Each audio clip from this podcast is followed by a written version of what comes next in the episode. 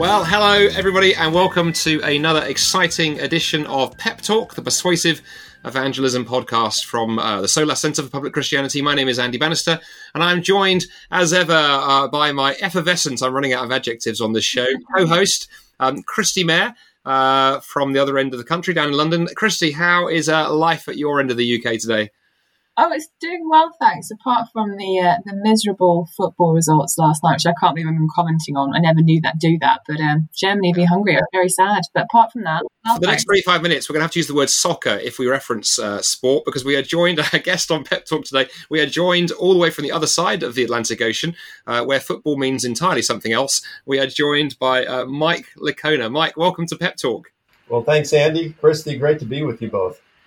Um, Mike, you wear a whole number of hats, but uh, you are the author of many, many books. Uh, you are an associate professor of theology at Houston Baptist uh, University, and you also head up and run an organization uh, called Risen Jesus, uh, which is probably the best way for people to find you, which is a nice kind of link in, right, to the kind of thing that you are perhaps most famous for. You are you are an expert on the resurrection, right? This has been your your area of study and passion for for some time now, right?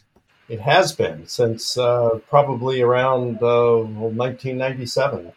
Now, that'd be great to have you, you know, on the on the podcast because, of course, you know, resurrection is central to Christian faith. But I, I meet many Christians who are sort of almost sadly a bit nervous about talking about the resurrection, right? Because it's a, it's a miracle. They don't know what to do if their friends say, "Well, what do you mean resurrection? You know, dead people stay dead." Um, you've been thinking about these things for a long time. You've thought about them at a very high academic level. You're also a brilliant communicator at a more popular level. So I suppose at that, that that that latter end of the spectrum, how can Christians perhaps begin to get a bit more confident in talking about the resurrection with with skeptical friends? How, what are ways that we can talk about the resurrection that are compelling and persuasive?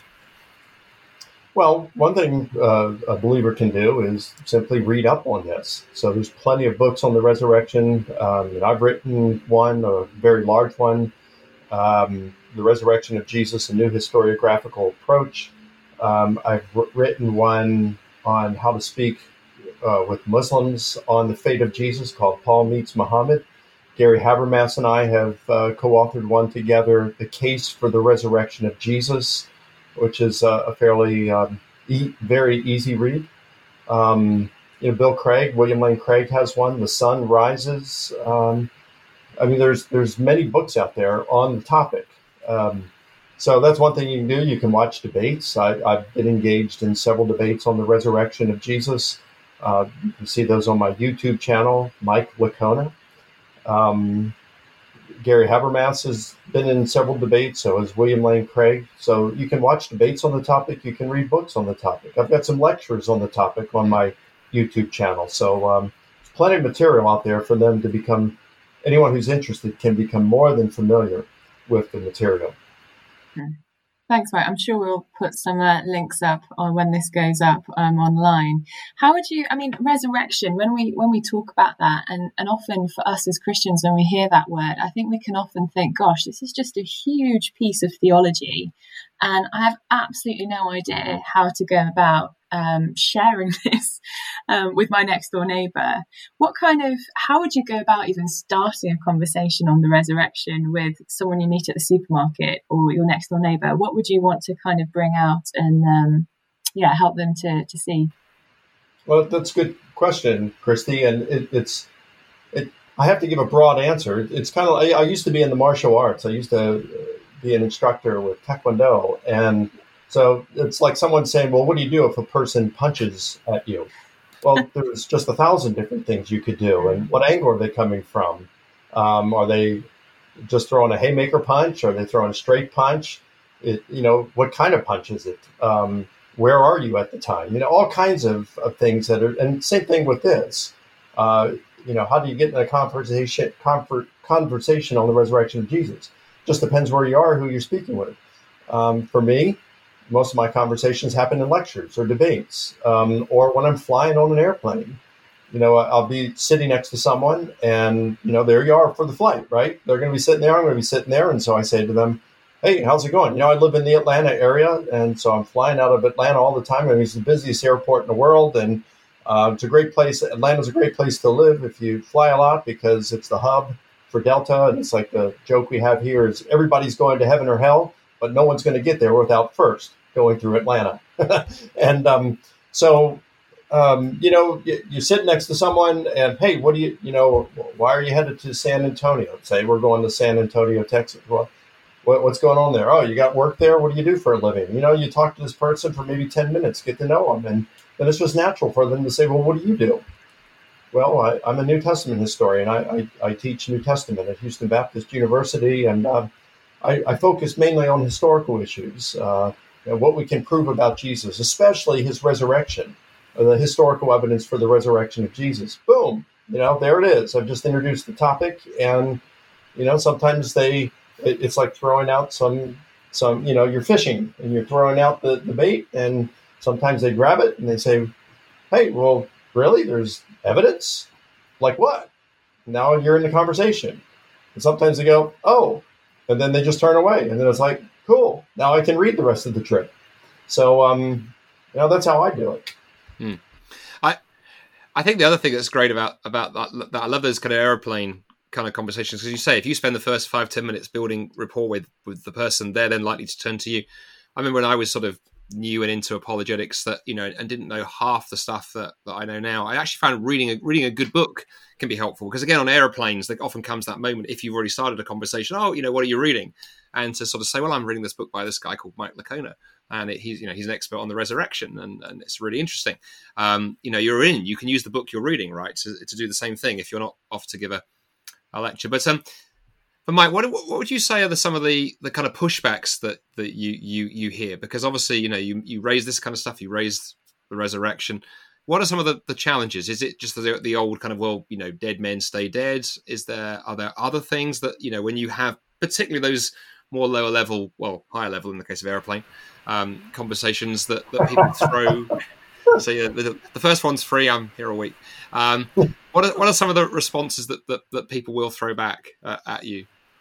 Oh, there's a lot of them, and you know, one that you just said uh, comes uh, often, and uh, even that one's given in the academic uh, on the academic level. It's just stated differently. You know, just saying, well, historians can only look at natural things, and you know, like Bart Ehrman would say, uh, miracle by the very definition is the least probable explanation, and historians must choose the most probable. Therefore, they can never choose a miracle. So, I mean, it's the same kind of thing as saying well, when people die, they stay dead. They don't come back, you know, from the dead. And to that, I would just say, well, you're right. They don't come back from the dead by natural causes. We know that from science. But there is nothing scientific, uh, uh, anti science, that would say, well, God raised Jesus or that Jesus came back from uh, supernatural cause of some sort. So, uh, you know, we've got enough background knowledge to suggest that there is more to reality than just what we see and then I'll usually I'll, I'll bring up four lines of evidence. You know, there's well evidenced near death experiences um, where a person dies, they have an out of body experience, and you know, in, in many cases, they obtain accurate information they could not have otherwise known, and these things can be corroborated. So I might give an example or two of that. You have veridical apparitions, that is, and uh, a person sees they they see a spirit being, someone of a, a, of a dead person, appearing before them, and that apparition imparts accurate information to that person they could have not they could not have otherwise known. I can give them some examples of that. You have extreme answered prayer. Now, any of us who've been a Christian for a while understand that you know, or we can cite a number of answered prayers, but there are some answered prayers that are just so amazing that to claim coincidence would seem to be the least plausible explanation. And uh, we might have a handful of those if we've been a Christian for a while that we can mention. So we can mention extreme answered prayer. And then, of course, there's paranormal phenomena, which as a Christian, I interpret some of that as demonic. Um, so even if you don't want to interpret it as demonic, there's just paranormal information out there um, that, that's you know, it, it's very believable because of the evidence for it. So I, have experienced it myself, and when you experience some of that those things, um, you know, you just can't deny it. Now, some many people haven't experienced it. Now, you go to other countries like third world third world countries, a lot of people experience paranormal phenomena. In the West, they don't experience it a whole lot. I think there's some reasons for that, but you know that's a different matter. So I can bring up all these different reasons for thinking there is a spiritual dimension of reality, and that renders something like the resurrection of Jesus plausible. That's such an encouragement um, to hear, Mike. Because I think often, uh, particularly in the UK and perhaps in the States and continental Europe to some extent, we after like the Second World War, you know, obviously after the Lisbon earthquake, after so many um, historical events that have happened, we, we're just living in such a closed universe where it is purely kind of driven by scientific um, materialism and trying to kind of help people to see that actually we live in a world that is just suffused with with more than what we can see and taste and hear and and, and touch. Um, are there other ways that you'd go about? So it sounds like um, thinking about the paranormal, opening people up to that spiritual dimension. What has this looked like for you in in conversations uh, with with people that, that you know and love? Are there other routes as well that you might bring in to show that actually resurrection makes the most sense in an open universe? How would you go about pushing and probing and nudging. Would you say that that's the main kind of um, point of connection in our society today, considering the paranormal? Well, Kristi, I, I find there's going to be varied reactions. So some are going to be quite open to it. Some have experienced it themselves. So, for example, I had a debate with uh, Matt Dillahunty a few years back. It's been my most viewed debate on my YouTube channel. It's got over 600,000 views on my channel alone. Uh, and well over 100,000 views on Matt's channel. Um, there was uh, one skeptic who sent me a private message and said that he has had, in, in that debate, I mentioned some of these paranormal phenomena that I said a couple of minutes ago. And a skeptic contacted me via email and said, or email or Facebook, I forgot which, and said uh, he had experienced something like that. And it really scared him. And he remains afraid of these kinds of things to this very day. And I said, Well, how do you think that fits into an atheistic worldview? He says, Well, I, don't think it does. So, um, you know, that can have some impact uh, by, by sharing these things. Now, on the other hand, if you if you look at the comments on my YouTube channel under the Matt Dillahunty debate, you'll see 99.9% of them are atheist trolls who mock me for those kinds of things. In, in fact, um, someone pointed out to me the other day that on my wiki page uh, on uh, Wikipedia, the, my entry there, which I, I, don't really have any control over it. Um, in fact, a year or two ago, somebody got on and just changed a bunch of things, and then uh, a friend of mine and then my wife tried to change some things, and both of them got banned and and were prohibited from changing things. And recently, someone just added to it that I believe in ghosts and the efficacy of Ouija boards. So, you know, I I tell a story about someone uh, who, in that debate who had a Ouija board, and she had studied witchcraft. Her mom was a witch. Her grandmother was a witch, and some really amazing stuff happened with this. But you know, skeptics will spin this thing in such a way as to make you try to look foolish and gullible. But you know, for anyone who's experienced this kind of stuff, it's just undeniable. So, um, you know, so yeah, that I some people are open to it, some people aren't. Hmm.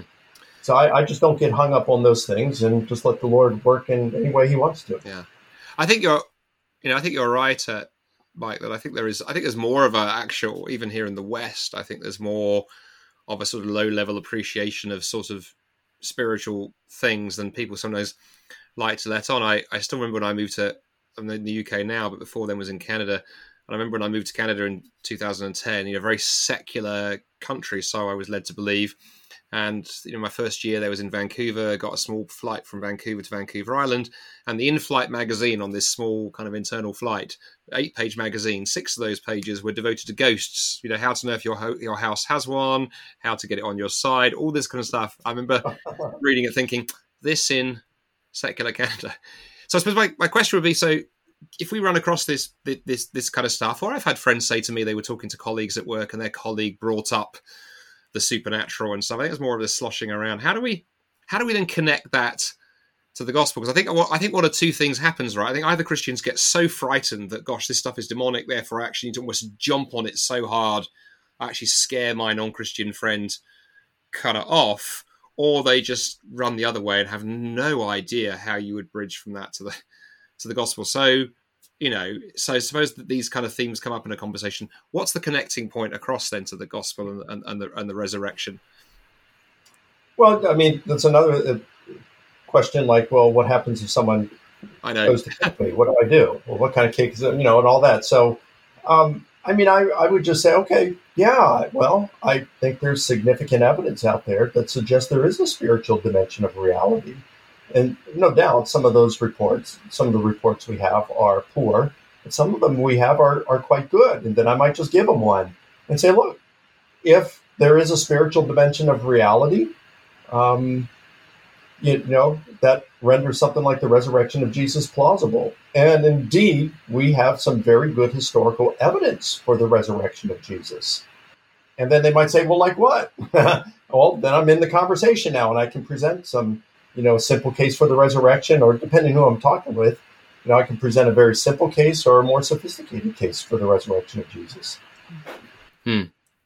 Mike, you've um, so much kind of fascinating stuff you kind of shared in the last kind of 16 minutes and you know we've got a we've got sort of three or three or four minutes left and i thought you know great questions that i'd love to sort of ask as we come in for a for a landing. There's another aeroplane related uh, pun there for you. Um, you know you shared that story of that that conversation with uh, on on the aircraft. I know you've also had loads of these kind of conversations with people. As you look back on you know I won't, I won't, I won't embarrass you by saying how many years of talking about resurrection things. Are there kind of other stories that you know in your mind as highlights the way God, God has worked in surprising ways as you brought these things up in conversation? Any, any kind of sort of stories that you're happy you'd like to share with us as we uh, as we as we bring this towards the, the, the close? Sure. I mean, I've got countless stories yeah. um, that I could give. Uh, the very first time I spoke on a college campus, it was at St. Leo's University in Virginia Beach uh, at a, a, naval base called Dam Neck and um, in Virginia Beach. And um, I lectured on the resurrection of Jesus. They brought me in to lecture, give like a two two and a half hour lecture on the resurrection of Jesus, and the students were active military, retired military, reserve, uh, spouses of military, and so a very eclectic group. All right, and um, and, and at, at the end during the Q and A, this this one guy says, so if the resurrection evidence is so good, then why don't Jews today believe it? And before I could answer, the girl in the front row said, Well, I'd like to answer that. I said, Well, go ahead. She said, Well, I'm a Jew. And what you said to, today would offend many Jews. Um, and then she went on to say, uh, in her Jewish family, the her mom would say you were never to mention the name Jesus in this house. And she said, when I joined the military, I had some friends. They took me to church. It was kind of neat but I really didn't understand what was going on. But now that you've explained evidence for the resurrection, I believe Jesus is Messiah, and I want to know how can I be a Christian and maintain my Jewish heritage. That's the very first time I lectured on the resurrection of Jesus uh, on a college campus. It's like that's pretty cool. Um, I mentioned the Matt Dillahunty debate. Well, I was in Chicago a year and a half ago, and a guy came up to me and he said, "Hey, I want to thank you. I was a militant atheist when you debated Dillahunty." And I, uh, I, I used to go online and really put down Christians. And now, you know, I look at it. Uh, I watched your debate. I became a Christian as a result. And now I talk to skeptics using the same arguments you used during that Dillahunty debate. And one other thing I just mentioned, I, I, like I said, I could go on and on and on.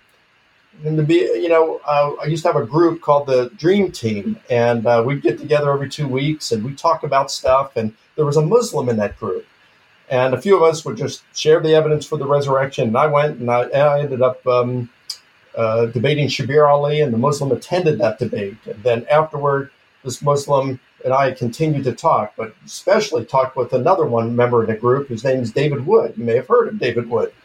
And um, anyway, sooner or later, this guy became a Christian, and he ended up getting into full time Christian ministry and writing some best selling books. His name's Nabeel Qureshi. So, um, you know, apologetics has some really good things. The evidence for the resurrection is very good. It's persuasive to many people. Um, I'm a Christian today. I remain a Christian because the evidence for the resurrection of Jesus is quite strong. Mike, thank you so much for your for your time and for your wisdom and, and for your stories. As as ever, I feel like we could we could carry on. I'd love to hear more about how the law has been powerfully setting up these conversations for you. Uh, thanks so, so much for joining us, Mike. Thank you to you, Andy Bannister, too, and to our wonderful listeners as ever. Uh, this is all we have time for in today's episode of Pep Talk, but we'll be back in a couple of weeks' time with our next guest. Thanks so much for tuning in and see you soon. Bye. Bye.